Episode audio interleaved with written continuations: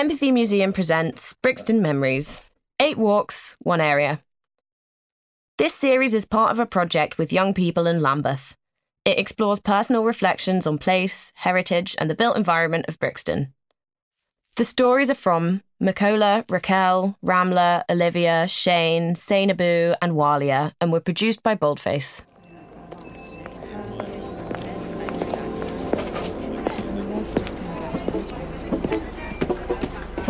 Brixton Memories Eight Walks, One Area. Hi everyone, I'm Ramla and I'm 15. I grew up around different areas in South London, with Brixton being one, as I go to school here.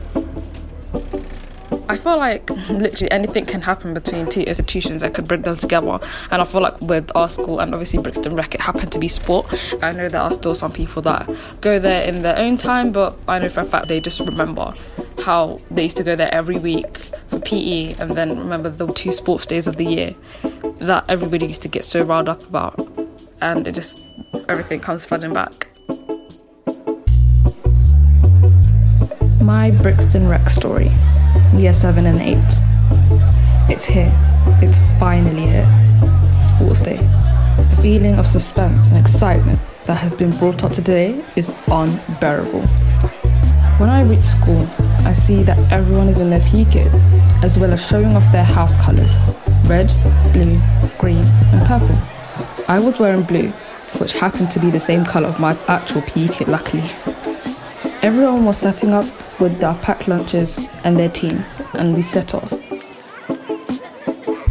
The competitive mood was set out before we had even got there. Every student was shouting their chants through the streets, holding up their banners and attracting the public wherever we go and from all directions. Someone else who remembers those days as much as I do is my friend Dali. Yeah, there was definitely that sense of excitement even before we got to Brixton Rec. Like everyone talking together and asking which sports they would take part in. But there was definitely also a sense of fear because we didn't know who would win. It could all be decided by one sport. Finally, after all of that shouting, we arrive at the centre and go straight to the sports hall and find our seats. Then, once everything has been settled down, the teacher says, Let the games begin. And everyone becomes riled up again. People begin to compete for their houses, their teammates are cheering them on. Teachers watching the children compete with their eyes bulging at the seams. Just thinking of all of this, saying all of this, brings the memories flooding back. If only it was so easy and enjoyable as it was then now.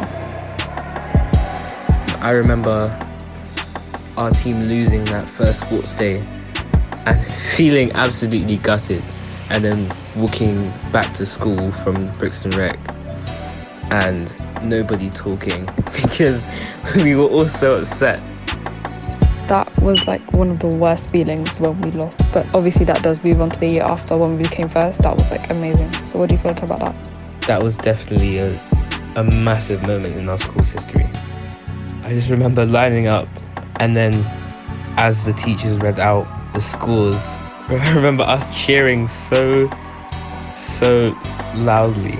And then obviously they were so annoyed that we had beaten them out of nowhere. the, the amazing feeling of just being able to prove everyone wrong because the way they looked down on us, we were just like, we beat all of you. Like, it was amazing. As you can see, my history has changed a lot even though it's only been a couple of years. However, it's not just been a change for me, but it's been changed for Brixton and just how it links with me too. So, I have mentioned before how I wish I could have gone back to a better time, but my message to all of you is to just appreciate it and always try and bring a better part of your childhood into your future.